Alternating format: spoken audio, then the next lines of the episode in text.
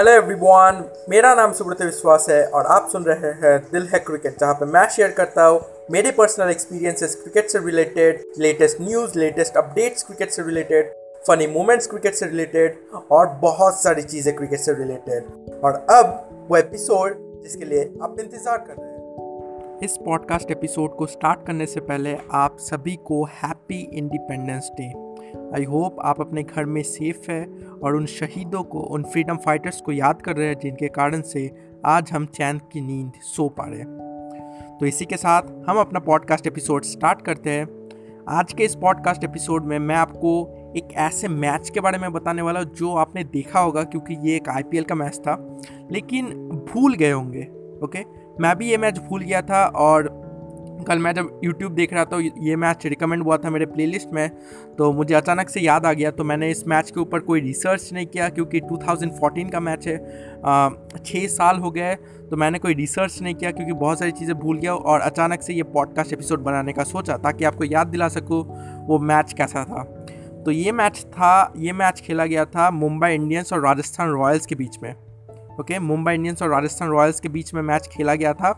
और ये एक ऐसा मैच था जिसमें मुंबई इंडियंस को मतलब क्वालिफाई करना था सेमीफाइनल के लिए। अगर मैं गलत नहीं हूँ जैसे कि मैंने कहा मैंने कोई रिसर्च नहीं किया जहाँ तक मुझे याद है वही मैं बता रहा हूँ। तो सेमीफाइनल के लिए मुंबई इंडियंस को क्वालिफाई कर, करना पड़ा था।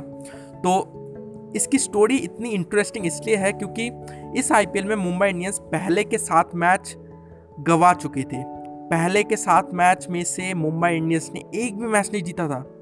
एक भी मैच नहीं जीता था। और उसके बाद जितने भी सात मैच थे, वो सात मैच मुंबई इंडियंस ने लगातार जीते और लास्ट में फाइनल भी जीता था। तो ये फाइनल के पहले होने वाली कहानी है, जहाँ पे मुंबई इंडियंस को सेमीफाइनल के लिए क्वालिफाई करना था। ओके तो जो चौदवा मैच था तो उसमें मैच खेला गया था मुंबई इंडियंस और राजस्थान रॉयल्स के बीच। राजस्थान रॉयल्स ने 189 का टारगेट दिया था, पहले बैटिंग करते हुए, और मुंबई इंडियंस को वो वाला टारगेट 14.3 ओवर्स में कंप्लीट करना था। ओके okay, 189 का टारगेट सिर्फ़ 14.3 आ, मेरे पीछे से साउंड आ रहा होगा। तो सॉरी उसके लिए क्योंकि अभी लोग इन्जॉय कर रहे हैं मतलब बहुत सारी चीज़ें चल रही है स्वतंत्रता दिवस पर। सो so, उसे आप इग्नोर कर सकते हैं। तो मैं कह रहा था कि 14.3 ओवर्स में 189 का टारगेट कंप्लीट करना था। तो वो एक बड़ा टारगेट है और उसे सिर्फ़ इतने कम ओवर्स में कंप्लीट करना था। लेकिन फिर भी मुंबई इंडियंस ने वो टारगेट कंप्लीट किया। और ये कैसे किया ये मैं बताने वाला हूँ। तो इतने कम ओवर्स में इतना बड़ा टारगेट चेज करना मतलब आपको कैसी पारी खेलनी पड़ेगी, आप समझ पा रहे होंगे। तो मतलब सारे प्लेयर्स सारे मुंबई इंडियंस के जितने भी प्लेयर्स थे इस मैच में, अम्बती, रायडू, पोलार्ड रोहित शर्मा सिमंस इन सभी ने एक बहुत ही बढ़िया योगदान दिया था, ओके? तो मतलब हर प्लेयर ने इस मैच में योगदान दिया था, खासकर कोरी एंडरसन ने, जो कि न्यूजीलैंड के प्लेयर है, कोरी एंडरसन।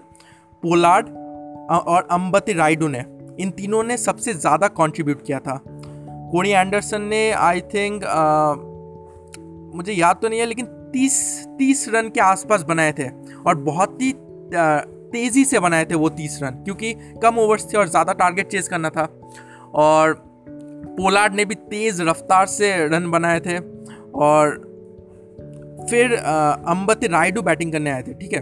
तो अम्बती रायडू बैटिंग करने आए थे और इसमें ये चीज़ सबसे बढ़िया थी कि अम्बती रायडू ने फिनिशिंग रोल प्ले किया था। क्योंकि जब शेन वॉटसन बॉलिंग कर रहे थे, जब सिर्फ़ दो ओवर्स बाकी थे, जो सेकेंड लास्ट ओवर था, शेन वॉटसन बॉलिंग कर रहे थे और शेन वॉटसन के ओवर में अम्बती रायडू ने लगातार चार चौके मारे, ओके? लगातार चार चौके मारे और इसलिए मुंबई इंडियंस स्कोर के करीब पहुँच पाई। अब लास्ट बॉल पे क्या हुआ? लास्ट बॉल पे चाहिए थे दो रन। ठीक है?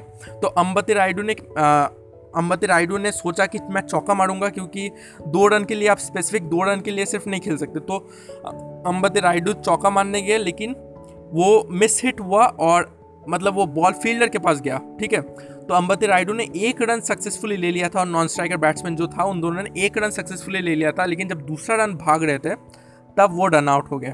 तो मैच टाई हो चुका था। इस समय राजस्थान रॉयल्स को लगा कि मैच वो लोग जीत गए। क्योंकि टाई हो चुका है। लेकिन अंपायर्स ने ये डिसीज़न लिया कि मुंबई इंडियंस को एक और बॉल दी जाएगी और उस बॉल में मुंबई इंडियंस को एक बाउंड्री मानना पड़ेगा, या फिर एक फोर या फिर एक सिक्स नहीं तो वो क्वालिफाई नहीं कर पाएँगे। तो क्योंकि अम्बत रायडू रन आउट हो चुके थे तो बैटिंग करने आए तारे, ठीक है? आप सभी को पता होगा कि मुंबई इंडियंस में उस वक्त एक प्लेयर खेलते थे तारे तो कम पूरा नाम नहीं पता, लेकिन तारे नाम था उनका। तो और बॉलिंग कर रहे थे जेम्स फॉकनर ठीक है? तो जेम्स फॉकनर बॉलिंग कर रहे थे और गेस व्हाट क्या हुआ? जेम्स फॉकनर ने बॉलिंग की और वो बॉल थी फुल टॉस और तारे ने उसे सिक्स मारा ओके सो सिक्स मार दिया और मुंबई इंडियंस ये मैच जीत गई और उसके बाद जो सेलिब्रेशन हुआ, वो देखने लायक था। मतलब कल मैंने देखा वो पुरानी यादें बिल्कुल ताज़ा हो गई। मतलब ये मैच मैंने देखा था रात बारह बजे तक बारह नहीं, लेकिन लेट नाइट तक ये वाला मैच चला था और मैं देख रहा था वाला मैच तो वो यादें ताज़ा हो गई। तो आई होप आपको भी वो थोड़ा सा दृश्य पता होगा कि क्या हुआ था अगर आपने वो वाला मैच देखा था। मैं मुंबई इंडियंस का उतना बड़ा फ़ैन नहीं हूँ, लेकिन फिर भी मैं आईपीएल का लगभग हर मैच ही देखता हूँ, क्योंकि हम लोग क्रिकेट लवर्स से तो ये मैच अमेजिंग था, बहुत ही मतलब और बहुत ही रोमांचक मैच था और इसके बाद फिर मुंबई इंडियंस सेमीफाइनल में गई। वहाँ से क्वालिफाई किया फाइनल में और फाइनल में चेन्नई सुपर किंग को हराकर आईपीएल जीत लिया। तो आई होप आपको ये मैच थोड़ा बहुत याद आया होगा। अगर आपको ये मैच याद आया होगा तो अपने फ्रेंड्स के साथ ये वाला शेयर कीजिए ताकि उन्हें भी इस मैच के बारे में पता चले। वो लोग भी भूल गए होंगे। तो इसे शेयर कीजिए। इसी के साथ मैं अपना पॉडकास्ट एपिसोड यहाँ पे ख़त्म करता हूँ। आई होप ये पसंद आया आपको। Bye bye thank you